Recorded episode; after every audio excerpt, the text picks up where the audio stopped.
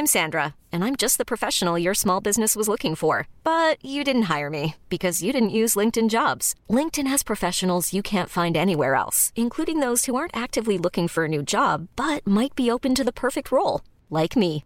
In a given month, over 70% of LinkedIn users don't visit other leading job sites. So if you're not looking on LinkedIn, you'll miss out on great candidates like Sandra. Start hiring professionals like a professional. Post your free job on linkedin.com/achieve today. Quality sleep is essential. That's why the Sleep Number Smart Bed is designed for your ever-evolving sleep needs. Need a bed that's firmer or softer on either side? Helps you sleep at a comfortable temperature? Sleep Number Smart Beds let you individualize your comfort so you sleep better together. JD Power ranks Sleep Number number 1 in customer satisfaction with mattresses purchased in-store. And now, save 50% on the Sleep Number limited edition Smart Bed for a limited time. For JD Power 2023 award information, visit jdpower.com/awards. Only at a Sleep Number store or sleepnumber.com. Hey, it's Ryan Reynolds, and I'm here with Keith, co star of my upcoming film, If, only in theaters, May 17th. Do you want to tell people the big news?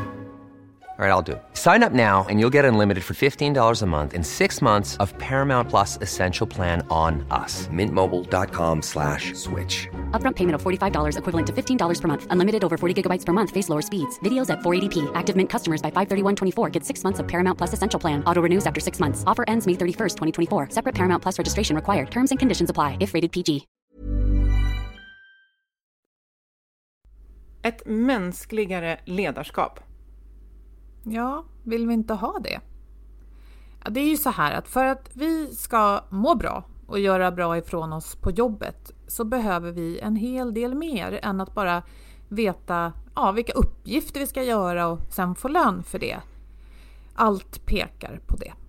Ja, vi vill känna att vi hör till, att det finns ett tillsammans, att jag är väntad, välkommen och värdefull. Och då kan vi samverka, utveckla och nå den där framgången som alla organisationer strävar efter. Forskning från University of Michigan där Kim Cameron och hans kollegor verkar, ja de har konstaterat att ju högre medkänsla på arbetsplatsen, desto högre prestation i lönsamhet, produktivitet, kundnöjdhet och medarbetarengagemang. Mm. Och vår gäst idag menar också att om människor ska intressera sig för jobbet, ja då måste chefen intressera sig för människor.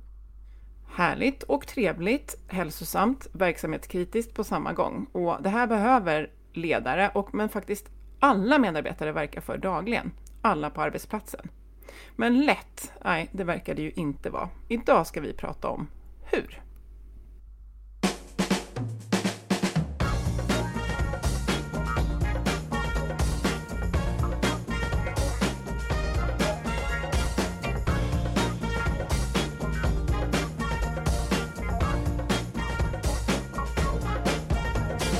Och det här är Health for Wealth och i över sex år nu så har vi poddat om hälsa på jobbet. Eftersom människor som mår bra kan prestera bra. Mm. Och för att må bra behöver vi goda samarbeten, rätt resurser, handlingsutrymme och så behöver vi trygga ledare som har tid att leda. Och i podden då tar vi med hjälp av våra fantastiska gäster ett helhetsgrepp på hälsan på jobbet. Vi är Ann-Sofie Forsmark, jag är hälsostrateg, ledarskapskonsult och jag driver organisationen Oxigroup. Och jag är Boel Stier, copywriter och kommunikationskonsult. Varje vecka delar vi inspiration, idéer och tips för ett bättre och mer hållbart arbetsliv. För dig som är chef, ledare, jobbar med HR och medarbetare såklart. Idag säger vi varmt välkommen till en gäst som är författare till en bok som du Ann-Sofie har sagt är den bästa bok du har läst om arbetslivet. Det är stora ord. Tommy Lundberg, du är författare, föreläsare och företagsrådgivare med fokus på ledarskap och medarbetarengagemang. Du har en mångårig karriär bakom dig som copywriter, det gillar jag, där delar vi någonting. Kreativ ledare, företagare och VD i reklambranschen. Varmt välkommen Tommy! Stort tack! Vilken fin, eh, vilket fint intro där med, med, eh, kring den här boken. Det var ju himla fint sagt. Det. Ja, det, det kom rakt från hjärtat. Det är inte den enda boken du har skrivit. Jag önskar att jag var tre år och fick läsa den barnboken du har skrivit, men det finns många andra också. Och alla har, har du berättat, ett fokus på just mänskligt beteende. Eh, men du har ju också en lång bakgrund som inte författare utan har lett verksamheter. Och känns det liksom extra ansvarsfullt för dig att eh, walk the talk, att verkligen eh, ja, praktisera det som du skriver om? Hur, hur känns det ansvaret? Alltså det, det känns inte alls, höll jag på att säga, eftersom jag sedan ett antal år tillbaka jobbar som konsult och som min egen så har jag ju bara mig själv att styra upp och det är ju nog så arbetsamt. Men min fru har sagt det vid något tillfälle, skulle du inte vilja ta ett chefsjobb igen och liksom pröva dina teser hela vägen ut? Eh, och jag har sagt nej, aldrig, det är alldeles för svårt. Eh, för det, jag tror verkligen att det är det svåraste jobb man kan ha samtidigt som det kanske är det enklaste eller mest basala jobb man kan ha. Eh, men det är riktigt tufft att vara en duktig chef och framförallt att vara en duktig ledare i arbetslivet. Eh, jättesvårt och då kanske jag tycker att jag har tagit rollen istället att, att ha tiden och möjligheten och intresset för att titta på hur vi borde vara. Det finns otroligt mycket studier och fakta och verklighetsbaserade liksom, erfarenheter som pekar på hur vi borde vara i jobbet som chefer och ledare. Men systemet på något sätt eh, stoppar oss. Eh, jag pratade med en, en, kamrat om det här, han som har jobbat som chef väldigt länge. Och han, han sa, man visste ju men det fanns som någon slags magnet, någon systemmagnet som gjorde att man drogs åt fel håll. Liksom. Och vilket håll dras man åt menar du då? Resultat. Ja. Alltså eh, effektivitet, den gamla, gamla bilden av vad som är effektivitet. Att producera så mycket det går på så kort tid som möjligt till så låga kostnader som möjligt. Och i min värld så stämmer det inte överhuvudtaget i den värld vi lever nu. Och samtidigt, ja, och samtidigt så behöver vi ju resultaten. För jag menar, om man ska hårdra det så går företaget i konkurs så har vi inget jobb. Så vad, vad är nyckeln här då eftersom vi... Jag förstår ju att det du säger eh, och det forskningen säger det är att för att få långsiktigt resultat så behöver vi ta hand om varandra och vara vänliga och, och bygga den här tilliten. Men jag är ändå nyfiken på Alltså om vi går i fällan hela tiden, är det... Alltså varför gör vi det? Vad tror du? Jag tror, om du säger det, om, om företaget går i konkurs så har vi inget jobb att gå till. Det är helt sant. Men avståndet från de vinstnivåer som bolagen levererar och kräver eh, till konkurs är ganska stort. Eh, så att det, det, är liksom där någonstans systemfelet uppstår. Nu kommer jag faktiskt inte ihåg siffrorna men när jag skrev den här motivationskoden som kom ut 2016, den börjar ju bli till åren men redan där fanns det en enorm utveckling av de vinstnivåer och de vinstkrav som, som eh, näringslivet liksom lever med, hur det har ökat. Eh, och det är klart att när vi, när vi har börskurserna i tv liksom, eh, och, och det är de viktigaste nyheterna, på att säga, varje dag så sätter det en himla press. Liksom. Mm. Men som sagt, det är ett stort avstånd mellan den lönsamhet som man visar upp och, visar och ger till aktieägarna eh, jämfört med det att man går i konkurs. Så att kanske vi skulle lugna oss lite och eh, inte leverera fullt så mycket pengar i vinst. Eh, utan faktiskt se, att, se någon slags hållbarhet i det här. Att om vi inte plockar så mycket stålar ur, ur bolagen så kanske vi kunde leva längre.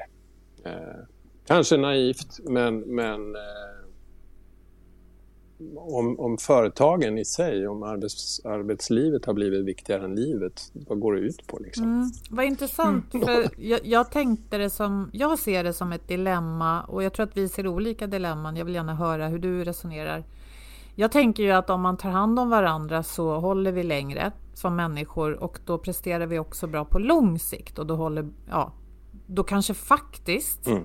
jag vet inte hur forskningen ser ut där, eh, men jag vet att det finns siffror som pekar på att när man trivs och stannar kvar och utvecklas på jobbet, och då presterar också bolaget bättre på lång sikt. Men du, du menar på att man kanske även skulle tagga ner vinstkraven. Alltså vad är det du ser? Vad är det vi behöver göra? Oj, vilken fråga. Ja, men så här då. Så här då. Jag kan... Nej, men jag... Mm, ja, den var för oprecis. Hur, ja, du får kolla om du tycker den här är för stor också. Men om man nu lyssnar på det här och tänker, ja men jag är en sån där chef som är tvungen att springa efter resultatet fast jag skulle vilja ta hand om mina medarbetare bättre och om oss bättre. Var kan jag börja? Jag, jag tror att du, du, måste börja med medarbetarna. Du måste lära känna dina medarbetare. Du måste intressera dig för deras behov och deras motiv till varför de överhuvudtaget är på jobbet. Är de bara där för lönen? Jag hänvisar i den där eh, den nämnda boken till Gallups årliga eh, engagemangsundersökning som de gör worldwide, State of the Global Workplace Report. Eh, 2016, om jag minns rätt nu, så tror jag att det var 16 procent av Sveriges medarbetare som kände ett äkta engagemang i arbetet. Eh, det där gick upp för 2021 så var det 18 procent. Eh, möjligen en pandemieffekt när vi fick börja jobba hemifrån till större del och fick ihop livet eh, och hann med både dagishämtningar och makaroner och tvättmaskinen. Eh, så. Eh, nu har det gått ner igen. Nu är det, nu är det 14 procent i senaste rapporten. Jaha. 14 procent av Sveriges medarbetare känner ett engagemang i arbetet. Resten går dit och är, som Gallup definierar det, mer eller mindre likgiltiga eller faktiskt i bortre änden av den skalan motarbetare. motarbetare. Aktivt urkopplade, som eh, Gallup säger. Vilket gör att man har någon slags energi, men man är mest där och protesterar och tycker att livet är rätt hopplöst. Då bidrar man ju inte till resultatet. Nej, eller? då bromsar man. Och det är det här som jag är så förvånad över. Att när vi räknar på allting och när vi vill ha det här mätbara resultatet i alla situationer, kvartal för kvartal, eh, att vi inte tittar på de siffrorna och ser men hur mycket mer energi och engagemang skulle vi få ut ur det här? Hur skulle det se ut i på sista raden i resultatrapporten eh, om vi faktiskt ökade engagemanget hos våra medarbetare. Mm. Och då är jag tillbaka till din fråga, då måste vi börja i det som är och lära känna våra medarbetare lite grann och sprida det i ett ledarskap i ett större bolag så att vi liksom vet vilka människor vi har att göra med och vad det är som driver dem. Eh, det finns en sån här motivationskoden som, som, som titt titel. Eh, vi har en bild av att vi kan motivera andra människor.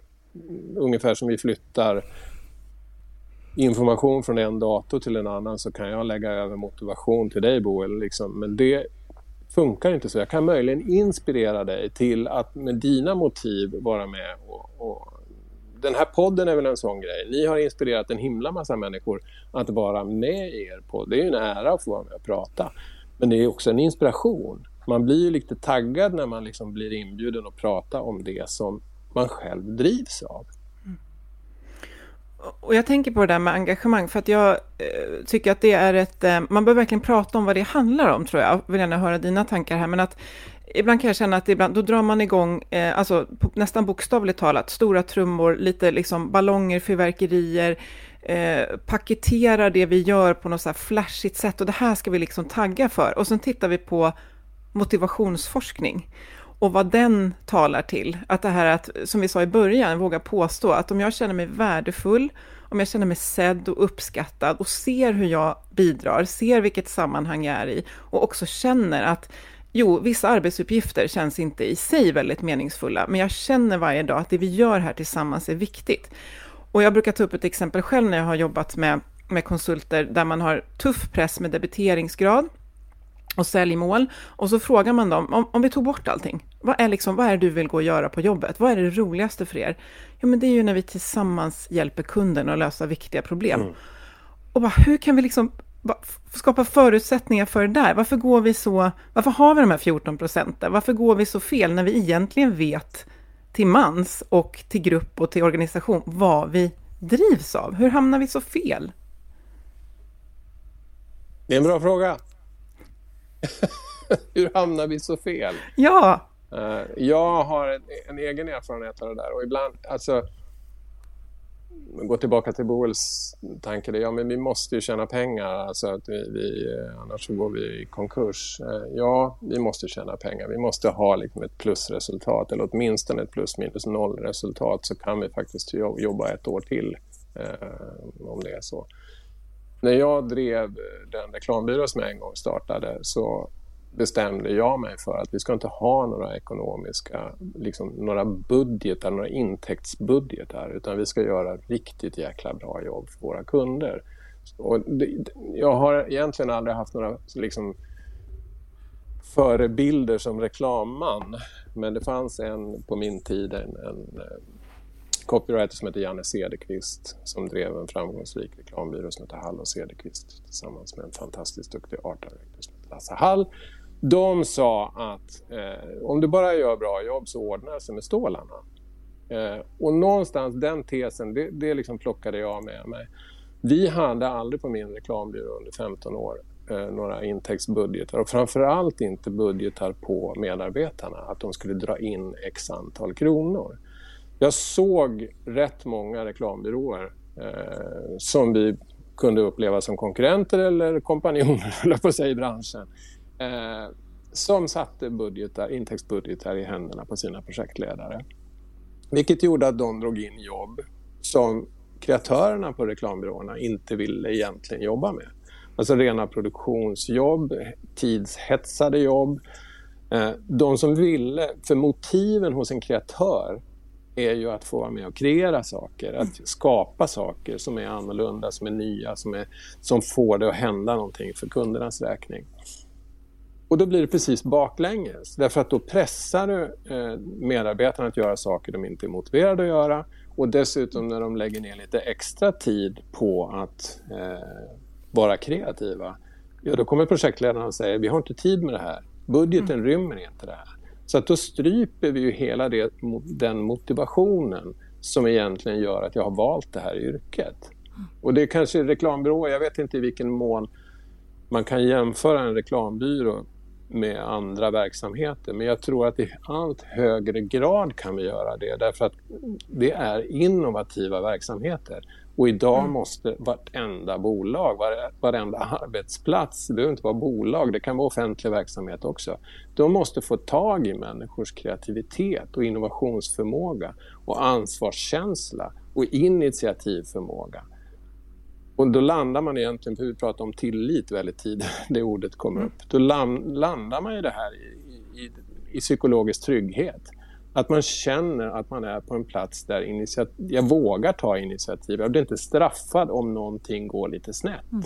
Eller jag blir liksom inte utpekad om jag höjer rösten mot att vi borde inte göra så här. Mm. Ja, nu lät det kanske grund... lite flummigt, men jag hoppas Nej. ni förstår vad jag menar. Att, att vi mm. måste få tag i människors motivation och låta människor jobba med det som motiverar dem om vi vill ha engagerade medarbetare. Och då tror ju jag, det är min tes, att då har vi hållbart lång, långsiktigt lönsamma företag. Vi har mycket bättre förutsättningar för det om vi hittar människors motiv mm. till att göra det de gör. Mm.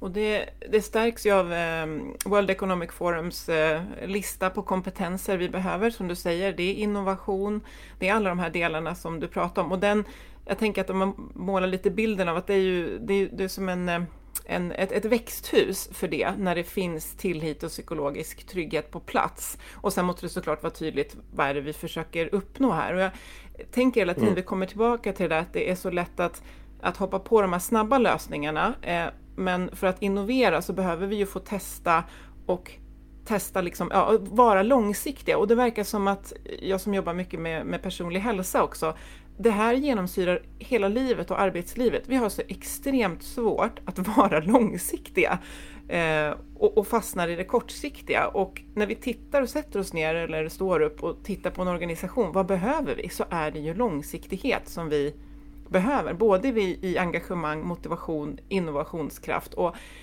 ledarna blir ju så otroligt viktiga i att, att leda för det här. Men det är som du sa i början, det är jättesvårt.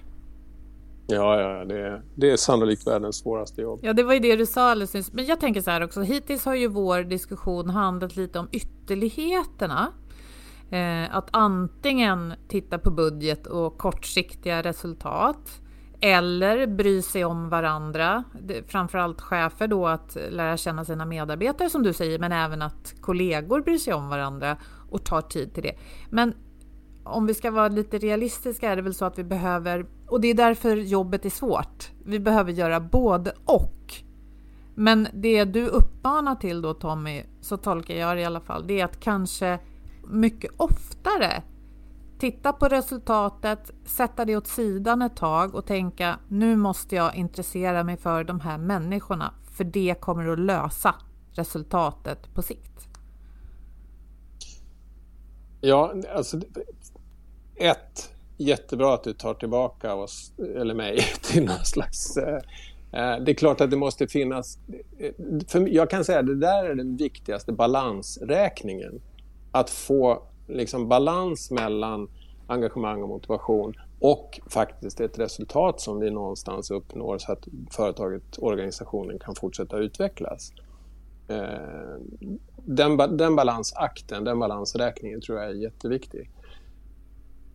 Men jag tror till och med att det här lägga resultatet åt sidan. Jag tror att den tes som jag just nu driver då i, tillsammans med en kille som heter Jesper Ek. Eh, vi har precis fått ner ett manus till en, en, eh, en ny bok om ledarskap. Eh, så är det egentligen att ingenting börjar med resultat utan allting börjar med människor. Och om vi börjar i den änden då kan vi få med oss människor som tittar på vad är det möjliga resultatet. Då? Mm. Och då, där finns det massor med erfarenheter av att när medarbetarna blir involverade i det, det arbetet då kan resultatet till och med bli högre än det som företagsledningen hade bestämt sig för att det är, är målbilden. Mm. Därför att engagemanget ökar. Jag har en sån där case, ett, ett gammalt case med en, en kille som jobbade med, eller ett, ett företag som jobbade med organisationsutveckling. Och en kompis berättar då hur, hur de är i ett industriföretag och där man ska öka produktiviteten vid en specifik maskin och ledningen bestämmer att det här ska öka med 20 procent. Eh, och det måste öka med 20 procent. Och medarbetarna säger liksom det är helt omöjligt. De där cheferna fattar ju ingenting. Hur ska det här kunna gå till? I det läget kommer min kamrat in med sitt bolag och börjar jobba med medarbetarna kring den här organisationen och har den här bilden med sig. För det får han ju höra från medarbetarna hur cheferna liksom inte fattar att det inte går att öka produktiviteten med 20 eh, procent eh, på den här maskinen. Sex månader senare så har de fått jobba med de här frågorna och liksom lärt känna varandra, tajtat ihop sig som arbetsgrupp och få vara med. Och så liksom, då vänder han på hela resonemanget. Ja, men hur mycket skulle man kunna öka då? Hur skulle man göra för att öka produktiviteten med den här maskinen? Och då blir de jätteengagerade, för de kan ju maskinen, mm. de kan ju produktionsprocessen, vilket mm. inte cheferna kan. Och slutresultatet blir att de ökar produktiviteten med 30 procent. Mm. Alltså där, därför att lösningarna ligger ju hos medarbetarna, inte hos cheferna. Och resultat, om de blir delaktiga i resultatet, plötsligt uppstår en känsla av vi kan ju öka. Alltså, det här blir positivt. Mm.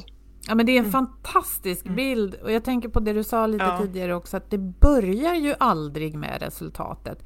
Den skulle jag vilja liksom sätta, sätta på väggen.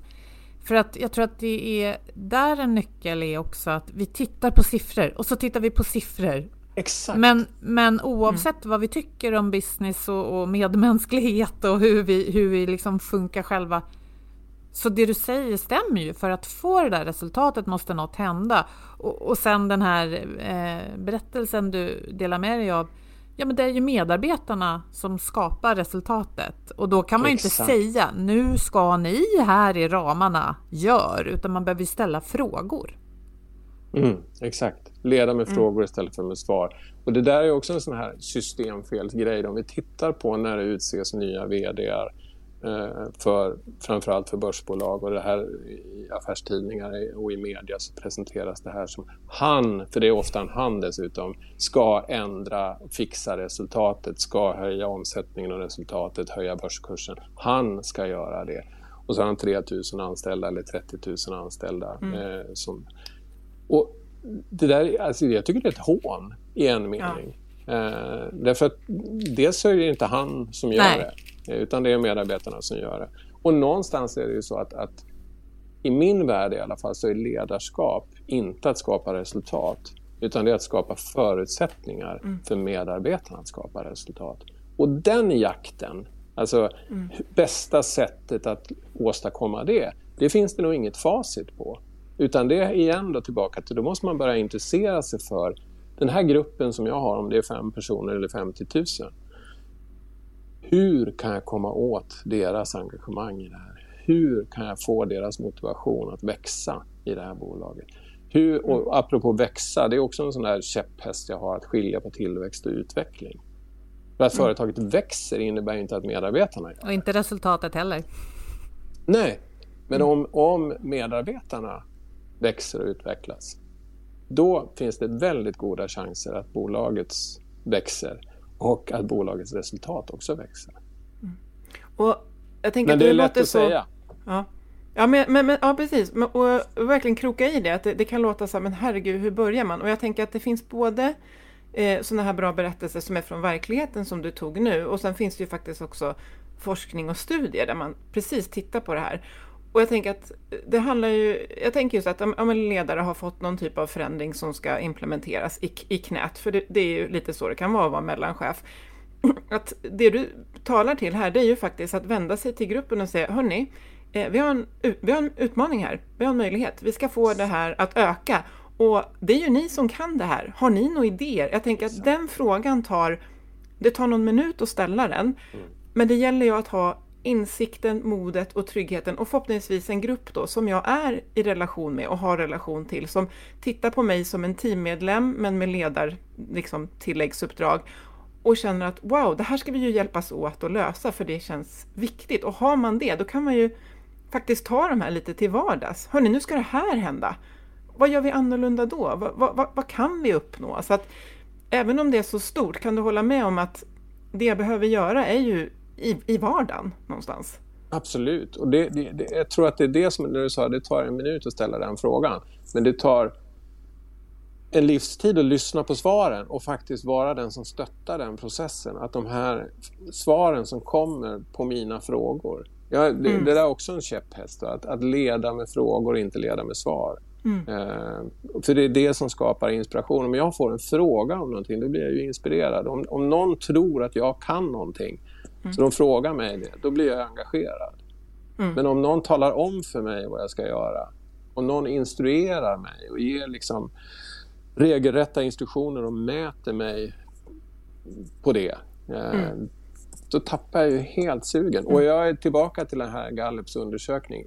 Jag tror jag skrev det någonstans där. Att hur kan företagens controllerfunktioner har missat det här att 14 procent är engagerade. Vi tittar, mm. Tänk om det hade varit en maskin. Mm. Och vi konstaterar att vi får ut 14 procents energi ur den här maskinen. Vi hade ju liksom kastat oss på att reparera eller byta ut eller fixa till det här så att vi liksom får vridmoment och effekt ur maskinen. Men när det gäller mm. människor så är det som att det, ja, det har vi inte ens brytt oss om. Fastän det här Nej. publiceras år efter år efter år efter år. Ja, jag tänker på den här, här klassiska ledarskapsmanagementboken eh, av Janne Karlsson som var VD på SAS ja. för så länge mm. sedan. Det handlar ju, tycker jag det låter som, väldigt mycket om det du pratar om, att se människan. Så vi vill ju se då nästa VD för ett stort bolag som tillsätts och så att det står så här i tidningarna han är väldigt bra på att locka fram det bästa i människor. Exakt, det här ska bli spännande att se. Ja. Det blir konsekvensen mm. av det. det. det. är inte så att vi lovar ett, en börskurs eller ett, ett, resultat i andra änden. Jan Carlssons eh, ledarskap är ju då omtalat internationellt, höll jag på att säga, efter att han skrev Pyramiden och för all del efter att han ledde både Linjeflyg och SAS också en gång i tiden. Eh, han, jag läste en intervju med Karlsson för inte så länge sedan där han uttryckte så. Frågan var om inte han har skrivit en bok till som heter jo, eller, som mm. Kärleksfullt ledarskap ja. eller någonting sånt där. Och då tänkte jag när jag såg det så tänkte jag ja, det är så här när man blir tillräckligt gammal då kan man använda ordet kärleksfull. Mm. Uh, men det gäller liksom inte i näringslivet och i arbetslivet. Kärlek, omsorg, omtanke. Mm. Det är ord som på något sätt är mjuka. Mm. Och det är tillbaka till systemfelet att det är bara det som är hårt och mätbart på något sätt som mm. gäller. Mm. Mm. Tommy, det bästa med dig tycker jag, eller det är många saker förutom dina böcker, men det är ju också att du är skribent hos vår samarbetspartner motivation.se. Så att eh, där har jag och många andra funnit väldigt mycket inspiration och tankeväckande inlägg i artiklar som du har skrivit. Så att vi vill med varm hand eh, tacka dig för att du har varit med i podden och allt intressant och tankeväckande du delade här. Och sen så hänvisar vi helt enkelt folk vidare till att läsa på motivation.se. Och vi har eh, valt ut en artikel idag som heter Det viktigaste rummen på arbetsplatsen är mellanrummen. Hoppas det väcker nyfikenhet. Mm. Så tusen tack Tommy för att du var med idag. Jag gillar... Ja, men det är jag som tackar. Ja, det är som jag sa, får man frågor som man blir engagerad av liksom, och inspirerad av, det är jättekul. Det är jättekul att prata med, med människor som, som brinner för samma sak. Eh, så att jag är bara glad att jag fick vara med och tacka för det. Sen tycker jag det var lite roligt att du tar upp motivation.se då. Eh, för det är sådär, man vet ju inte hur medier fungerar. Men jag har fått äran att skriva där lite grann. Och plötsligt så kommer en granne som är chef på en myndighet eh, och säger jag har läst det du har skrivit. Eh, Jaha, har du köpt en bok? Nej, jag har läst på motivation.se. Som kanske ledde till att han köpte en bok i och för mm. sig. Men, men det, så, så genom motivation.se så har jag blivit närmare bekant med min granne än vad jag hade varit annars. Vilket är också en sån där känslomässig anknytning som det handlar om om man ska bli engagerad. Fantastiskt! Outgrundliga vägar. Ja, fantastisk ja. berättelse och det är också det här att när vi blir engagerade, det är då, ja, då, då fick ju du resultatet för när du säljer en bok så Exakt. är ju det ett resultat. Det var mm. jättebra. Ja, men, tusen tack för det här samtalet och då tackar vi eh, dig Tommy, vi tackar våra samarbetspartners motivation.se och Agda Media för den här produktionen. Följ oss gärna på LinkedIn och kommentera våra inlägg där och säg hej. Då bidrar vi till att den här diskussionen sprids och det är precis det vi vill. Så hörs vi om en vecka igen. Hej då! Må så gott! Hej då!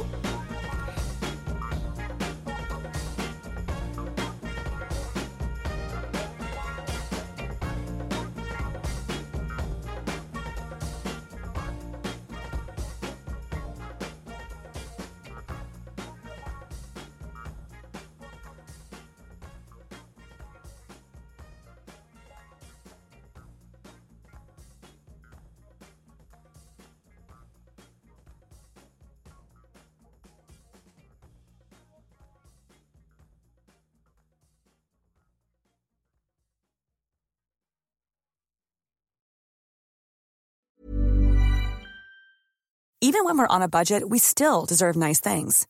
Quince is a place to scoop up stunning high-end goods for 50 to 80% less than similar brands. They have buttery soft cashmere sweaters starting at $50, luxurious Italian leather bags, and so much more. Plus, Quince only works with factories that use safe, ethical, and responsible manufacturing. Get the high-end goods you'll love without the high price tag with Quince. Go to quince.com/style for free shipping and 365-day returns.